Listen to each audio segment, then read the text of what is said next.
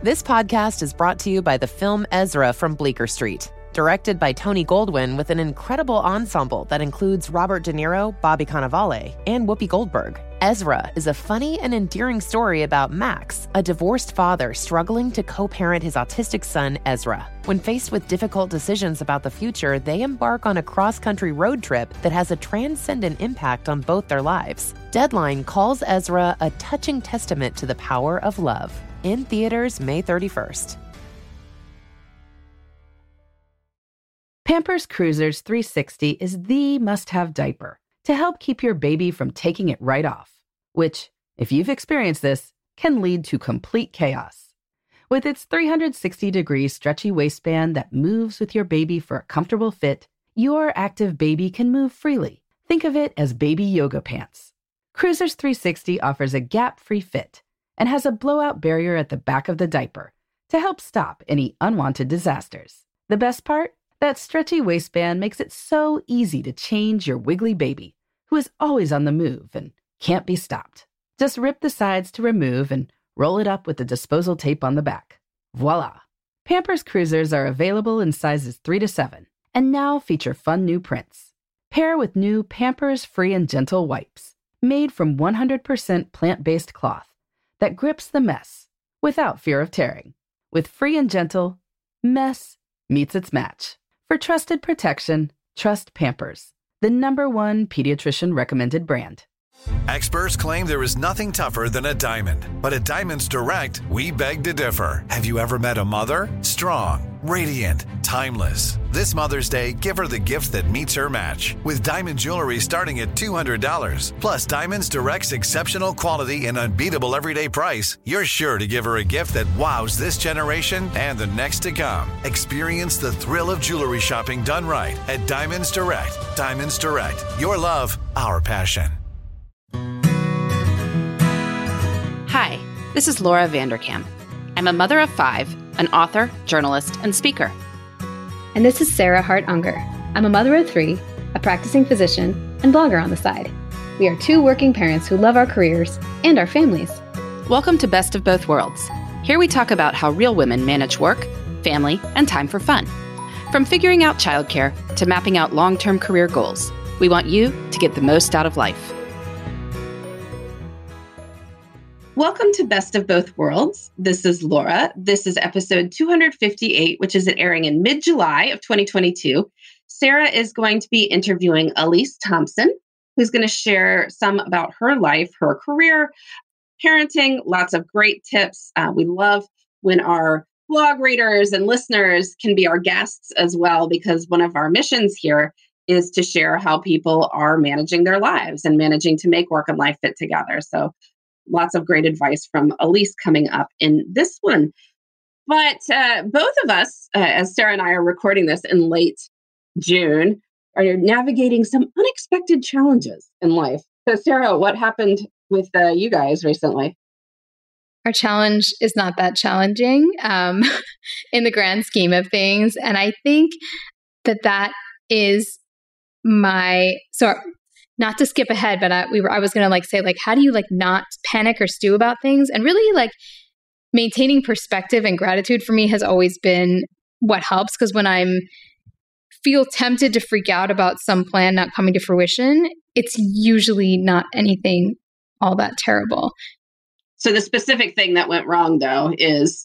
Yes. The specific thing is my husband's car, which was my car, our old car, every single light just went on. And I was supposed to take Genevieve on a trip. And now, I don't have the car because he took mine, but it's fine. We're just going to Uber. He's going to get it fixed, whatever it is, it is. And it's just, one of those things where, as annoying as it is to get that phone call, if I can immediately be okay, well, that's actually a great phone call compared to the car accident that could have just happened, or, I don't know, a million other things that are worse. And the fact that things like Uber exist and there are ways around this kind of a problem. It's a very solvable problem. I think that tends to be my way out of the funk when I am successful. Yeah. Well, we're dealing with unexpected some childcare issues that both people we would normally be having care for our kids are not here in July for some time. And so cobbling together various backup things. Curiously, there's always a gap between having available backup care and being able to use it. So theoretically, my husband has some number of days of emergency childcare through his work. But it turns out you have to go through this whole registration process. It's only one of the places, facilities that you can go to. It's just that, there's always a gap between it's ooh, we have this benefit and making it happen. I'm sure we will be able to make it happen if we need it, but we shall see. We're also, talking to a few other backup sitters and such. But, in the grand scheme of life, it's all fine. I can't be fired for missing work. He won't be. So we'll make it work. But, I think one of the reasons you wanted to talk with Alyce is that she's been very good about managing challenges as well. I wonder if you could just talk a little bit about that. Yes. And the challenges that she manages are far beyond any of the little things that we just mentioned. And yet, so the reason I feel like I quote know Alyce is because she's been a long-time commenter on my blog. And so I get a sense of how the things she's gone through and how she's handled them. And she's always wowed me with her sense of perspective and the ability, to see the beauty and the gifts and even difficult things. She has a special needs child and a big job. And there's been a really long and complicated medical journey that she's going to talk about. And, that all of this little things we talk about pale in comparison to this. And yet she still has ways that she coped, practical ways, more emotional ways. And I really, really love this interview. I hope you guys really enjoy it as well. All right. Well, let's hear from Alyce. All right. I am so excited to welcome Alyce Thompson on Best of Both Worlds. I feel like I know Alyce through blog comments, actually. And I know that sounds odd, but she is a particularly insightful commenter. And I always look forward to seeing what she has to say. And when in one comment, she volunteered that she might be interested in being a guest, I was immediately okay, I'm sending you a date. So Alyce, thank you so much for coming on. Can you go ahead and introduce yourself and tell our listeners what you do? Sure. I am an attorney for the federal government. I've had my same job more or less. Well, I've worked in my same office more or less since I graduated from law school 9 years ago. I became a supervisor in the office almost about 2 years ago now, and I am married to a public defender who also has very demanding work, and we have a 3-year-old. We have one child. She turned 3 in March, and she is a peak toddler. She is loud and rambunctious and has lots of strong feelings and emotions. And she is very, very, very active and is sort of always on the go. She is happy, has never met a stranger she would not hug. She also has a rare form of epilepsy called Dravet Syndrome, which if you Google it, they will say it is a rare and catastrophic form of epilepsy. Both of which are true. It is a form of epilepsy that doesn't respond to medication generally. So even though she is on a number of medications, her seizures are not fully controlled. And the seizures are really just sort of the tip of the iceberg. It also comes with intellectual disabilities and some physical disabilities. And even though my daughter's she's probably on the milder side of the syndrome, she is very unlikely to ever be self-supporting or to live independently. That's kind of the expectation at this point. You never know, but that's, more or less what we are planning for sort of mentally and financially and things like that. Wow. Oh my gosh. You have so much on your plate. And you say that with such positivity and almost an air of neutrality, although I'm sure as you were going through it, it was a lot. Mm-hmm. Tell me a little bit about, if you're comfortable, earlier on as this was evolving, how, I'm guessing when you went to have your first child, you didn't expect something like this. And you have this family with 2 big jobs and you had a picture of what that might look like. How has her diagnosis or how have things evolved? How did that change your experience moving forward as a parent with an intense job So I will say, I think that I personally was very open-minded to what my child was going to be like. I have seven siblings and we're all completely and totally different. So I went into parenting thinking it was a total wild card. You had no idea what you were going to get. I also fully expected that my kid was going to have health issues of some sort, although in my head, I thought it was going to be like teenage depression or something. I was definitely not expecting. My daughter had her first seizure when she was 5 months old, which was a month after I went back to work, and she was at daycare. And I can tell you, I got the call and I was like, oh, okay, there's something's going on. I should go home and things like that. And then they sent me a video, they took a video of the seizure. And I was like, oh my goodness, something is going on. And I had no idea what was happening. The day that very first seizure, my husband was actually working from home that day. And he was able to, our daycare is very close to our house. He was able to drive over. He got there literally as the ambulance was pulling up and, was able to go with her to the hospital. So, the beginning was very scary without it, because you have no idea what's going on. And I think, I think the beginning stages of any diagnosis are very scary, in large part because you're trying to reconcile, you're trying to learn what's going on. You're also trying to learn about the diagnosis. You're trying to sort of reconcile your expectations with what you, with your reality. And, Dravet is not an easy diagnosis in the sense that 20% of kids with Dravet don't live till adulthood. So, for various reasons, but it does change your perspective, but sometimes in really good ways. I spend an hour reading to my daughter as part of her bedtime routine most of the time. And it is something that I find very joyful because it's something we both thoroughly enjoy doing, give or take the book selection, of course. But it is something that it's like, oh, I don't know if I'll get a lot of this, And so it makes it a lot easier to sort of be very aware in the moment, the good times, and to not sort of wish time away.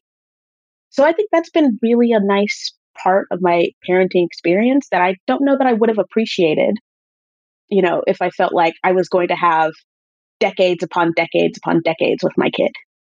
Wow. I get from your comments and from what you said now that you are very, intentional with the time that you spend with her, and the focus on her, and that perspective is incredibly valuable. And yet at the same time, it is going to take a village when you're dealing with a child that has different medical needs. And I know you've written a little bit about that in the past as well. How have you gone about crafting the right kind of support network for yourself, for her, for the family moving forward? So that is a fascinating thing. First of all, I will tell you, my husband and our division of labor is probably not normal, because my husband definitely wanted a kid before I did and was really pushing it for much longer. We had a somewhat classical setup in that I did a lot of the mental labor around our house. And I was very much like, I do not want the responsibility. I don't want to be the primary parent who has to take on everything. And so, I did not agree to have a kid until he agreed that he would do more than 51% of the work. And, my husband is entirely stuck to that agreement. He is an upholder, and he does the things that he said he was going to do. And our arrangement has actually kind of shifted to the point where he is actually the primary parent and does the majority of the sort of day-to-day tasks that go into her care and feeding. One other thing that I negotiated was that I wasn't going to change diapers. The negotiation was I had to be pregnant for 10 months. And, the trade-off was that he was going to be the person who changed diapers. And he has changed probably I have had to change some. That's just reality. I'm not going to leave my kid in a dirty diaper to wait till my husband gets home. But he has probably changed 80% of diapers. that she's had. And our daughter is not yet potty trained at 3. So he's still working at it. And so that's one very important thing. I am definitely not trying to do everything by myself. And I think one of the very key lessons I have learned from having a child with significant disabilities is that there's absolutely no way I could do it all myself. My daughter has a huge team of people who support her. I can't tell you the number of specialists we've seen at multiple different sort of hospitals and care providers. She has multiple neurologists. She has had multiple nutritionists. We've gone to her pediatrician is amazing. We actually have Kaiser, which is a sort of HMO type thing where they do everything. They're both the insurer and the medical provider, and they do everything in-house. And everything is coordinated, which has made a huge difference in terms of the administration. But her case is rare, so they actually send us to specialists outside of the Kaiser system routinely to see others. And I have, struggled to make appointments and to get through the sort of administrative processes outside of the Kaiser system. And I have thought, I can understand why people quit their jobs to navigate their child's care when, their care is such an administrative burden. So I will sing Kaiser's praises to the end of time because of how easy they have made it administratively for us to see a variety of specialists. And to also know that they kind of follow what she needs by the book. My brother-in-law is a doctor, and one of the things that he pulled early in her diagnosis was it was from a website called UpToDate, which has an overview of her entire syndrome and the sort of what is the standard sort of tests, what are the standard supports, what are the, best sort of medications to try and things like that. And, Kaiser was essentially following everything by the book. We didn't have to fight for any services. That has made a huge difference in our ability for both me and my husband to have very demanding jobs. That is amazing. And I have to that is, I know because I've seen it when it doesn't go in that direction, depending on what people's insurance is. We have some complex patients right now that we're trying to get to centers of excellence. And it literally feels like we're banging our heads up a brick wall and the people are purposely obstructing. And, I can see exactly what you said, that a parent would be like, well, I guess I have to literally spend my days doing that. So hearing that you had a good experience in that regard, it gives me hope. And it makes me think how can we all be like Kaiser?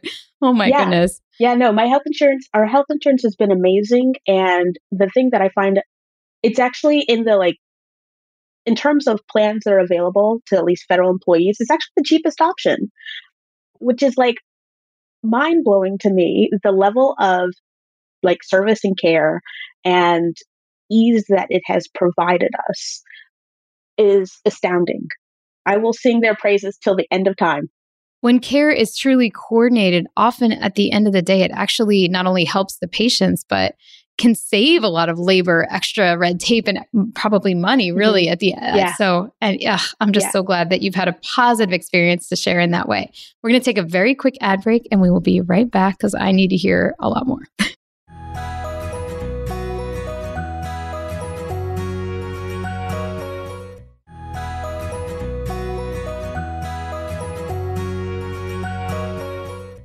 All right, we are back. We were just talking about navigating complex healthcare systems and insurance systems and how Alyce has been fortunate to have had a good experience in that regard, which is wonderful, but also understands kind of how the other side can look. I am curious because in listening to the division of labor, I am so impressed that you guys were able to intentionally, put that together. You both have really demanding jobs, it sounds like. I mean, at least from the title of your jobs. Are there others who you have employed along the way, other than medical specialists, of course, to help? Or does your daughter's unique condition make that a lot more difficult? Because I would imagine you kind of need a certain level of expertise to understand how to care for her properly. Yeah, so it is, we have not very much. Our daughter, you know, the seizures are actually fairly easy to handle. So she's at a sort of normal daycare that we picked out that had, you know, it, before we ever knew she had any health issues, is the place that she's been at for this entire time. I will say we are in the process of picking out a sort of preschool for her, which we are a lot more, picking out an appropriate place for her to move to is actually much more challenging than, say, picking out a place on the front end that sort of was introduced to her challenges at the same time that we were. And it was a easier fit to sort of help them to sort of be trained to take care of her. Our daycare actually has routinely had sort of seizure training as part of their sort of, I don't know if it's like their like health and safety guidelines or but they had training on it. And actually when her first seizure happened, one of the things they said was like, we actually recently had gone to seizure training and knew how to respond to this. And so they've always done a wonderful job in terms of her healthcare. I actually think the bigger challenge as she ages is the sort of intellectual disability part of it. Seizures are common enough that a lot of care providers know how to work with it. Some of her, the other challenge that we've had is that some of her medications over the last 2 years has resulted in sort of behavioral challenges. And so that, I think there was a point in time when our daycare wanted to kick her out, not kick her out, but say like, okay, we need to think about transitioning her to her traditional preschool because it's time to be thinking about that.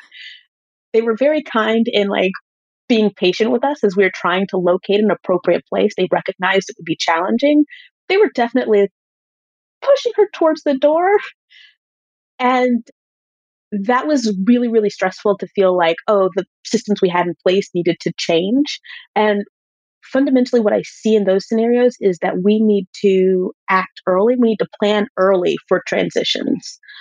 And we ultimately are kind of on the wait list at a place that has a partnership through the sort of public school system and also the ARC of our county, where it is a regular preschool that's open to the public, but they also, it's a daycare preschool, but it's attached to the local, our local high school actually, that serves both the children of teachers and also any children of students, if students have kids. And they partner with the ARC, who pays for a nurse to be on site, which we feel, because of that combination, they're used to having sort of medically fragile kids with high medical needs and developmental delays. And so our daughter isn't an outlier there, even though the majority of the students there are actually, you know, normal kids, neurotypical, no health problems. But they're capable of supporting her and all of her needs. Simone is now at a stage where her seizures are fairly well controlled with her daily medications, and she's on a rescue medication that is very effective. But there was definitely a period of time where her seizures were not well controlled, and her daycare had to be prepared for that. And whoever was watching her had to be prepared for that. And so that was really tough. We have only left Simone alone with a babysitter on one occasion. And we have found babysitters through, there are a lot of schools near us. So college students who are interested in working with kids with special needs have actually been our best options. And we have also had, my in-laws actually live about 25 minutes away. And so they actually come regularly and watch our kid. Our babysitter, for the most part, we don't leave people alone with her. So people will come over and watch her while we're still home, but we still get a break from her care. When she was in the, you know, there have been times where part of it, her issue is that she doesn't really understand her limits and she doesn't really experience pain in the same way. So she's the sort of kid who climbs up on the playground and you have to be there with her because she will go off the edge, not realizing it's an edge and realizing that falling off of edges are bad. So anyone's got to be very hands-on with her. And it was just tiring to have to keep up that level of like vigilance all the time. So having babysitters who could come and watch her in our house gave us the break that we needed. And we could then get other things done in a way that has been very, very helpful. But that's been the sort of primary support. Our mother-in-law is extremely helpful. During the pandemic, she quit her job and now takes our daughter to her therapy appointments most of the time. And so that's also another huge thing. Our daughter is able to get more therapy because of that extra help. But, you know, like I said, there's a huge team of people between her doctors. She goes to 3 different kinds of therapy appointments twice a week. Her daycare has always been a huge, huge, huge support. And, the other thing we did during the pandemic was hire a house cleaner, which has actually been life-changing. I remember you talking about like outsourcing and finding ways to give yourself a break and talking a little bit about that. And I'm curious, with your marriage and being able to have time together, are you able to, since it totally makes sense to me why you'd want to kind of like be in your house, but then have a caregiver so that you could like be available if needed, but also get a break. Do you ever take like, are you able to, I don't know, like go on almost dates with a babysitter in another area? Or like, how do you work that to get some time together or even just alone time? Oh my God, I love that you asked this question because there are a couple things we've done. First of all, we have actually been able to take a couple of weekend trips where our in-laws will come.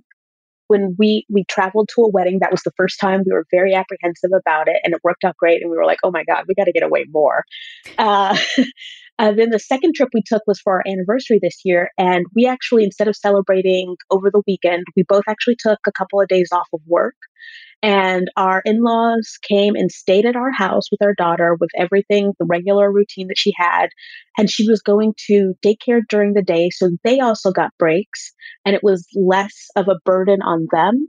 And so they were doing more like the morning routine, the evening routine. They still had their days free. My father-in-law is still working and he was going into the office like normal. And during the day, my mother-in-law didn't have to be at our house, you know, and could still go on about with the things that she likes to do. And so that was one thing that worked really well for us.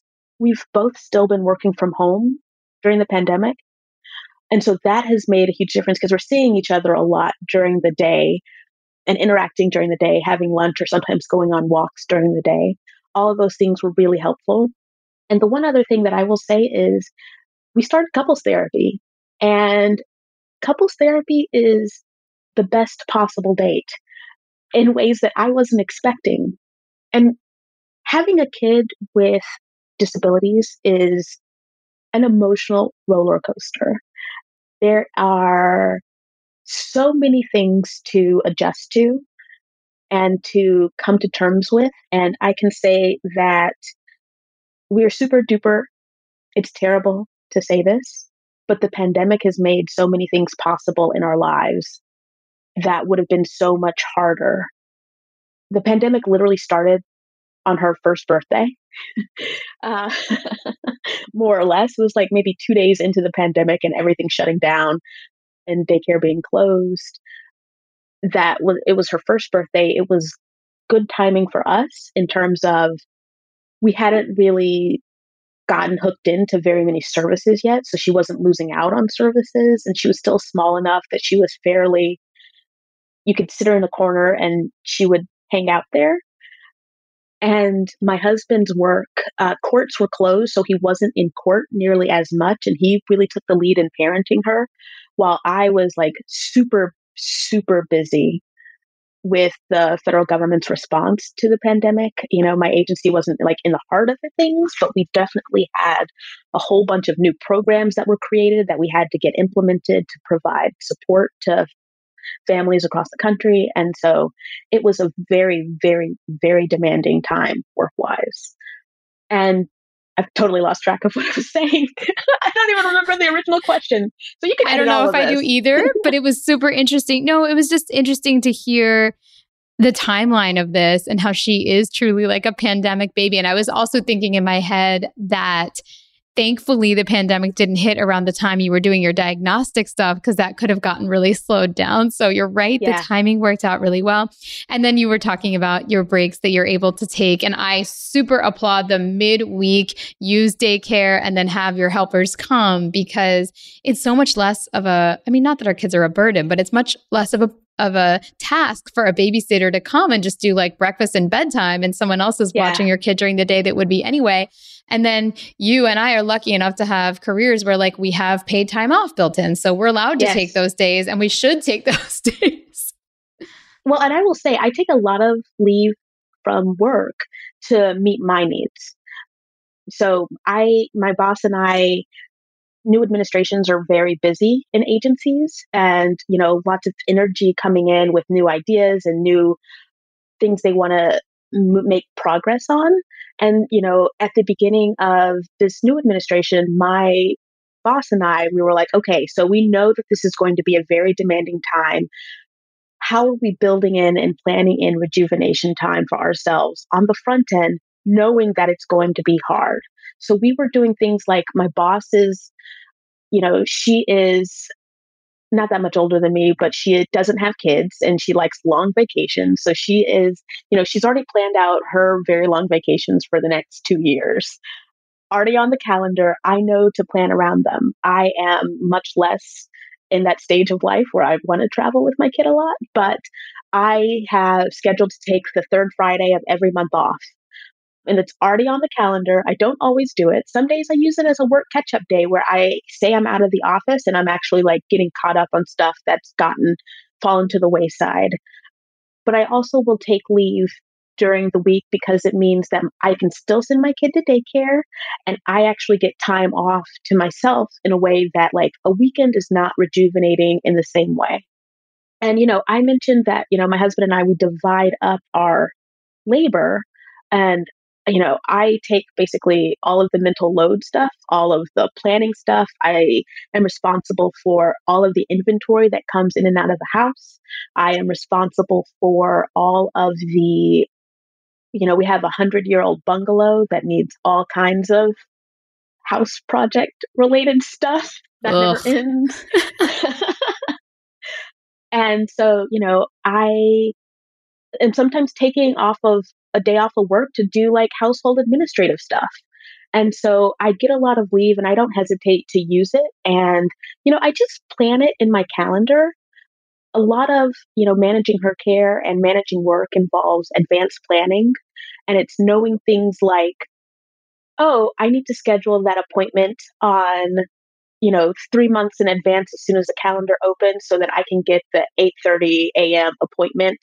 And our pediatrician, one of the awesome things about Kaiser is that they have locations all around the area.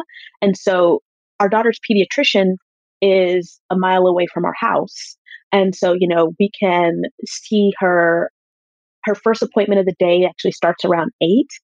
So our pediatrician starts early and we can take her to the first appointment of the day, then we can drop her off at daycare, and then we can be back home and actually not miss any of the workday. And it works out great because our daughter is up early anyways. And so, you know, those are the sort of things that make a very big difference. We have our couples therapy first appointment of the day in the morning. We go in and it is really helpful for us to be able. The one thing I'll say about couples therapy that makes it better than a date night is that my husband really hates going out to dinner. That's not his idea of a fun activity. So he doesn't really want to do that. And couples therapy, I said earlier that having a kid with disabilities is an emotional roller coaster. But the thing that is really surprising is that my husband is having completely different emotional reactions to the experience than I am. Like we're not reacting to the same things in the same way. And couples therapy created an opportunity for us to come together and actually talk to each other about what we were experiencing in a way that like we weren't really carving out time to sort of reconnect about. And even though like we're at a really great place, I'm like, I want to come to couples therapy once a month every month for like the rest of my life, just because it's a great time to connect with my partner in a way that like we're not always proactive about like sharing our intimate thoughts with one another. And it's a really wonderful experience. That makes so much sense. And I feel like that's so true, that therapy, I feel like people think of it as like you go to fix something, but it can be to just maintain something, or it can just be to some extent just like cathartic or almost pleasurable. I know exactly what you mean. I don't have the couples experience, but I've gone on my own, and sometimes it's just like nice to look forward to like my safe space to vent and say whatever I want, and know that that person is probably going to be very supportive. And with a couple, I could see it being like almost like moderated deep exploration time. Like it needs rebranding or something. Yeah, no, it's a lot of fun. And you know, we've been hemorrhaging money on therapy. That's actually where we've been putting our money, and it wasn't where we were at in our experience so far of having a kid with disabilities. Is like there are periods of crisis, and then there's periods of just sort of like your normal state of being. And when we were in, and I will say like the early diagnosis phase was very much like, I just think it's inherently a moment of crisis as you figure out what's going on and try to figure out what your new normal is. And like, if you had told me in the first year, I would say our sort of crisis period, introductory period lasted maybe a year and a half, 2 years even. And that's with our daughter having actually a very easy to diagnose issue, relatively speaking. Genetic testing confirmed what was going on and really laid the path and like set us on a particular path in the world of epilepsy. And it was, but still it took a long time to figure out how to like make everything work. And it was like one thing at a time. And in the early crisis phase, you definitely prioritize everything that your kid needs. But then when you're thinking about how to live your life in the long term, you have to make decisions that actually work for the whole entire family. It can be actually things like we are feeling overwhelmed as parents and we need to like not take you to your 6 therapy appointments this week. It could be things like, oh, I need to switch health insurance because a health insurance plan can make a huge difference in how you are able to like navigate all of their needs. It could be, I need to find, my current boss is not understanding what I have going on in my life. I need to find a new boss. Either I need to find a new job, or I need to stop working, or I need to, within my organization, these bosses have the reputation of like being good bosses. You know, I was really lucky that I have an excellent line of bosses who totally and completely understood when I said, oh, my child's daycare is calling me. I have to go and answer that phone immediately. I am never going to not answer a phone call from my child's daycare. And if my daycare tells me my child is having a seizure, I am getting up and I'm getting into my car and I'm driving over there immediately. And so like, you can have the meeting or not, but I'm leaving.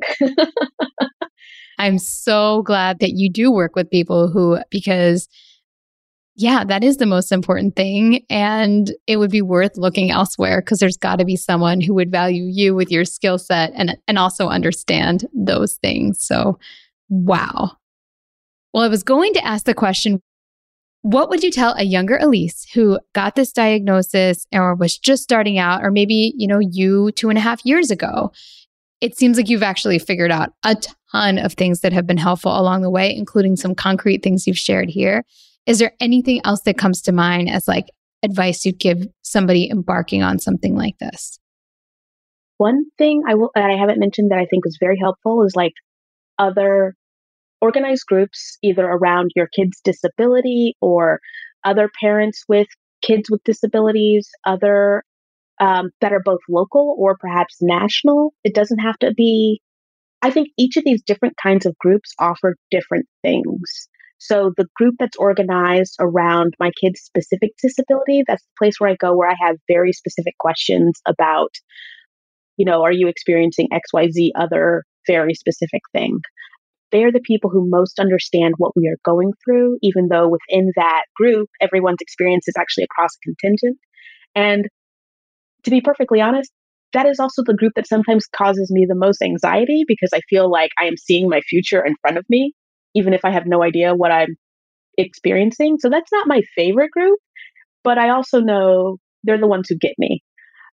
I generally like local sort of special needs groups with people with all kinds of disabilities, which makes me feel less alone, but also feels more practical in terms of like, they're the sort of people who you go to like, oh, well, what was your experience navigating an IEP process with a local public school? Or what schools are particularly good for kids with different types of disabilities? Or, you know, those kinds of questions. And then national groups do all kinds of really fascinating programming. Like one of the groups that I've been seeing recently with the Courageous Parent Network, which helps supports families with kids with like high medical needs. I recently attended two events. One was about traveling with your kid with significant disabilities. Another one was about financial planning for a kid with, you know, significant disabilities. And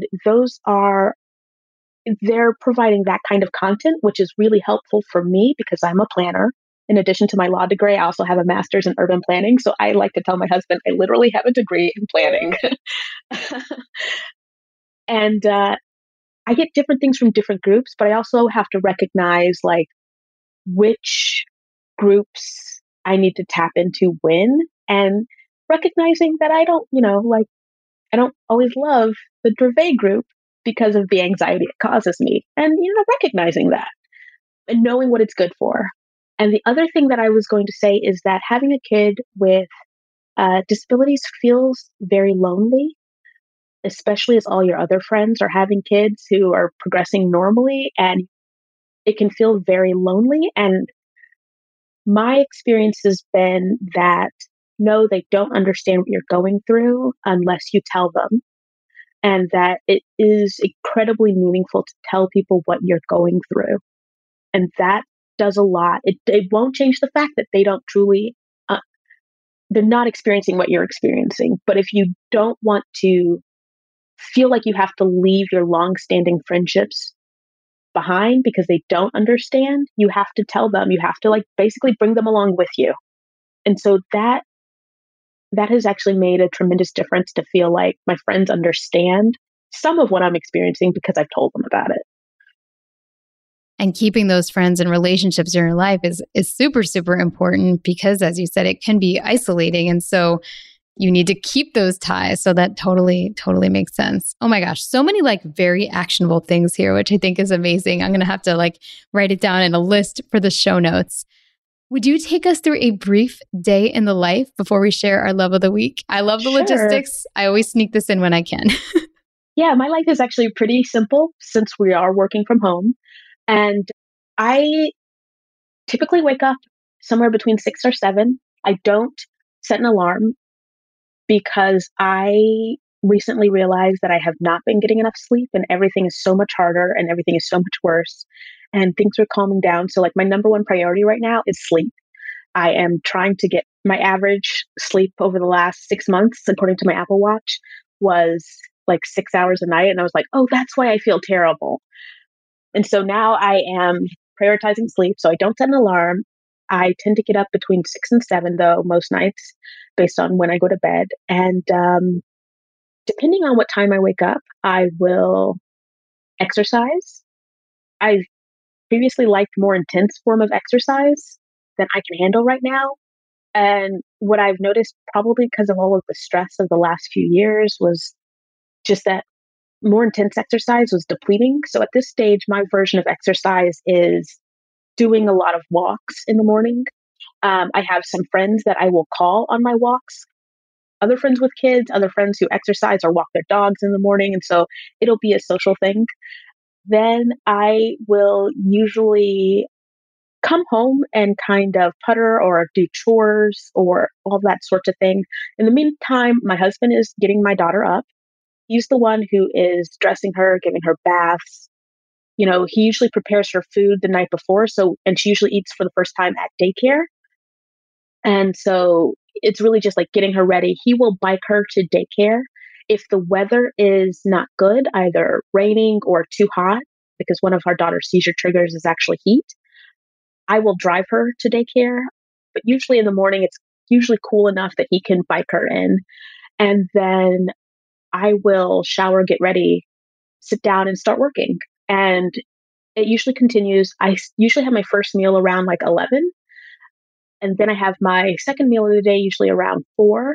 Our daughter actually recently started a medically supervised keto diet. And so she is not at the stage where you can eat around her. So we don't.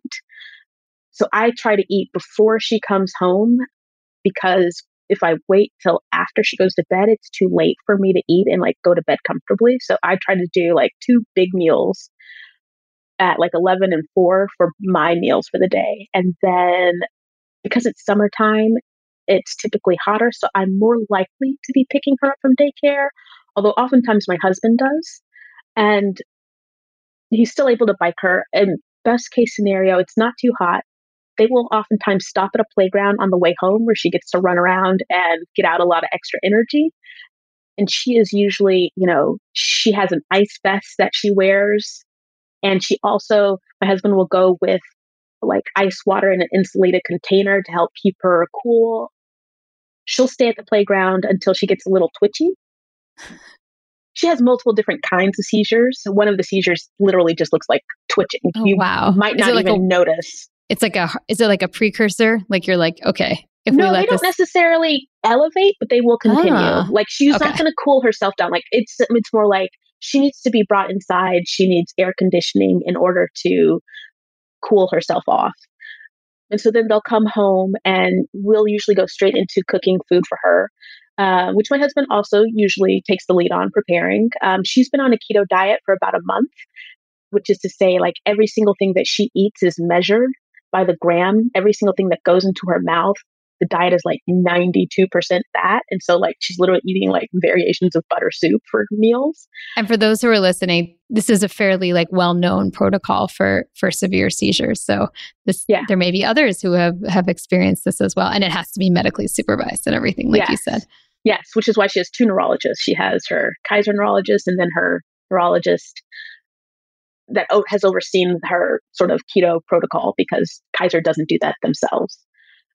So she will eat her food and she loves her keto food. It's amazing. We thought it was actually going to be really hard because everyone's like, keto is horrible or very difficult to do, but she actually loves her keto food. She literally eats everything we put in front of her, which she had actually been really picky about food. Before starting keto, I think that like her body intuitively knows that she needs it, and it's been incredibly helpful. We've been able to reduce medicines. We've seen massive improvements in her development and her speech. And it's also calmed a number of sort of problematic behaviors that she had. So we love keto for life. That's amazing. And so this is a relatively recent development, but like preparing her food is something that only takes, you know, like 15 minutes now. And then she eats and we sit around and it's like the portions of food are very small. And so she eats in like 10 minutes, maybe a little longer if she's working on learning how to spoon feed herself and use utensils. And so that takes a little bit longer. But dinner, we all sit down together for dinner, but you know, she's the only one eating. And after she's done eating, she likes to help us clean the table. And then we sort of like play and putter around our house for maybe an hour or so. And then my husband gets her ready for bed. And I then take over and do story time and cuddle time. And we just sit. I just like grab a stack of books and we just like sit and read. And we usually will read in our bed. And then, you know, I'll sit there and I'll say, well, are you ready for bed now? And she's like, no. And then we'll sit a little longer and then I'll ask her, are you ready for bed now? And she'll like, no. And, you know, we'll do this back and forth. And it's one of my like favorite rituals of the day. So cute. Where we just, you know, and then eventually she'll be like, yeah, I'm ready. And so then I'll go and put her in her bed, and she has this little doll that has like the sound of a heartbeat and breathing. And she like, I'll tell her to give the doll a squeeze. She'll give the doll a squeeze. And then I'll tuck her into bed and I'll say, you know, we're just outside the door. If anything comes up, we're still here. And then she goes to bed. And then I will usually sort of read a bit before bed. And it's really, like I said, you know, we're not doing very much. We're still like relatively tight COVID wise, since she can't be vaccinated and because her getting sick would cause lots of complications or increases the likelihood of seizures. So we kind of like stick around our house. And because she needs air conditioning, it really limits what we can do outside, which is unfortunate in the summertime. Any day that is remotely nice weather-wise, we like go crazy outdoors. But, you know, it's summertime in the DC area, so it's not great.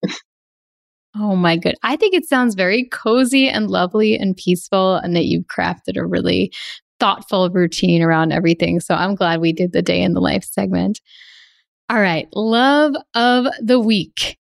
I'm excited to hear yours.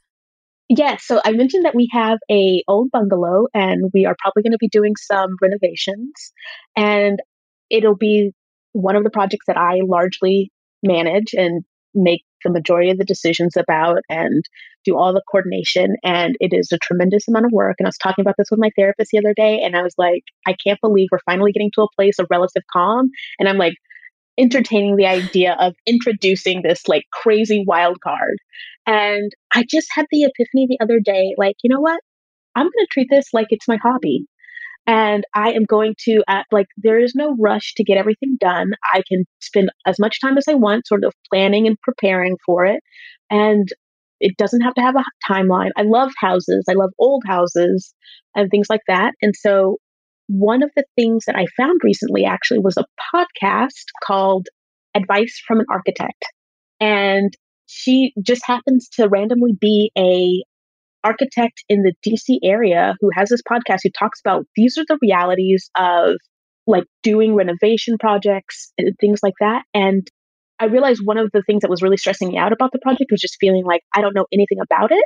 And so this is kind of talking me through what are the things like this is like real talk from an architect. What do you need to know if you want to do a big renovation project? And so it's like really informative and fun. That sounds awesome. I'm so intimidated by anything related to renovation. Thankfully, I don't think our current house will need too much because it's only 30 years old and we already put in floors, and that's the extent of what I can handle. But if I ever need to, I will check out that podcast. That is awesome. My love of the week is I just finished Emily St. John Mandel's Sea of Tranquility. And oh my God, I loved it, loved it, loved it. I loved her other two books, which were Station 11 and Glass Hotel. I know a lot of people loved Station 11. Not everybody loved Glass Hotel, but I really did. And this third one is just like, it takes pieces of the other two and it's just like wild. And I thought it was fantastic. Cool. All right. Well, Alyce, this has been so fun. I may actually have to convince you to also come on Best Laid Plans. So maybe we'll have to chat again soon. But really, thank you so much. This was such a pleasure. And I know we're going to get a lot of listeners who find this incredibly valuable as well. So thank you.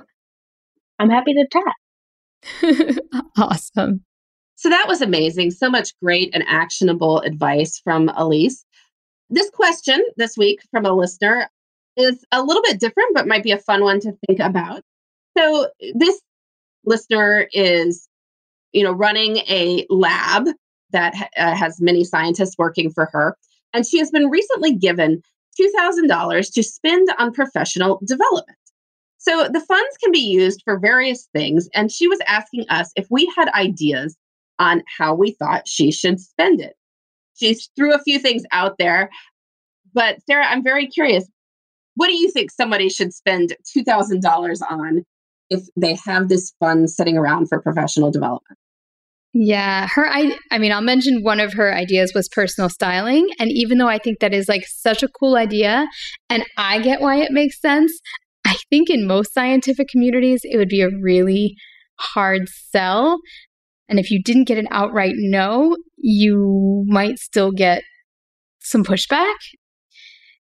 There's also $2,000 is a lot of money. So you could probably potentially do those things for a little bit less than that. I'm not talking about buying the clothes themselves, but the actual like styling. So maybe since it seems like you're super excited about doing that, that might be something you pursue on your own. If I had $2,000, and she clarifies that this is like in addition to other kind of leadership and management training and regular conferences, I would probably pick a really fun conference focused on personal development of some kind, like working women, I don't know, like something like that, where, and they do have that kind of thing in the medical world. I know of several like female physicians empowerment type conferences. I would totally spend it on something like that. And I would treat it as a little mini retreat for myself. And I would really, really enjoy it. You know, if there wasn't something more concrete skill set that I wanted to get, you also mentioned like some kind of like planning type training or management workshop, you know, run by one of the bigger companies. And I think that could be really, really cool as well. Yeah, I just think the styling question, which is sort of was the forefront of her question, is going to be a hard sell for most. But I still love that you want to do that. Yeah. I think it's a great idea. Yeah, I would say a couple of things. You know, one is like buy some books that you've really just always wanted to read. And I guess they wouldn't have to be totally focused on, you know, your area of science. They could be just anything, self-help, development, professional. Of course, you know, books aren't that expensive either. You can, you know, you wouldn't get through the whole $2,000 on this. She had asked about coaching as well. I think you want to be careful with this because the world of coaching is like, you know, some of it is total snake oil. There are some people who are very good. There's some people who, you know, quit their job and then now want to tell other people how to do that job that they some reason quit. That didn't work out for them. So, you know, you got to be careful with this. But I would say that if there was a specific skill that you were looking to build, maybe it was professional speaking or some sort of writing skill, maybe leading meetings. You might be able to find very focused coaching on that sort of thing. And then that might be something that would feel very useful in terms of investing in that versus just overall general, I need a life coach kind of thing. But yeah, it's a fun question. I would love to hear from listeners about how you would spend $2,000 on your professional development and something that would be a little bit out of the box. So not just, you know, your industry's big conference every year. Let's assume you're already going to that. What else would you spend it on if you had $2,000? So let us know. And in the meantime, this episode, Sarah has been interviewing Alyce Thompson. We will be back next week with more on making work and life fit together. Thanks for listening. You can find me, Sarah, at theshoebox.com or at @the_shoebox on Instagram. And you can find me, Laura, at lauravanderkam.com. This has been the Best of Both Worlds podcast. Please join us next time for more on making work and life work together.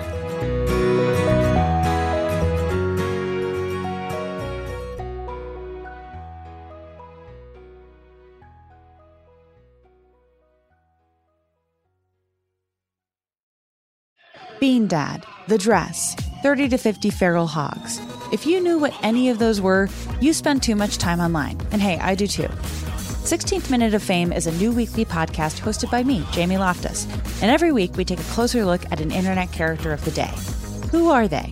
What made them so notorious? How did the internet or the algorithm choose them? And what does a person do when they're suddenly confronted with more attention than the human psyche can handle? Listen to 16th Minute of Fame on the iHeartRadio app, Apple Podcasts, or wherever you get your podcasts. It's brand new Season 2. I'm Marissa Thalberg. And I'm Stephen Wolf-Bedaita, and we're excited to be back having bigger, bolder, and always real conversations. Straight from the C-suite front lines of marketing, media, and more. We have great friends joining from people you may know, like Wilmer Valderrama and Bobby Burke. And people you'll want to know. So grab a coffee or, hey, even an Aperol Spritz and come join us on America's #1 podcast network, iHeart. Listen to Brand New on the iHeartRadio app, Apple Podcasts, or wherever you get your podcasts. Something that makes me crazy is when people say, well, I had this career before, but it was a waste. And that's where the perspective shift comes, that it's not a waste, that everything you've done has built you to where you are now.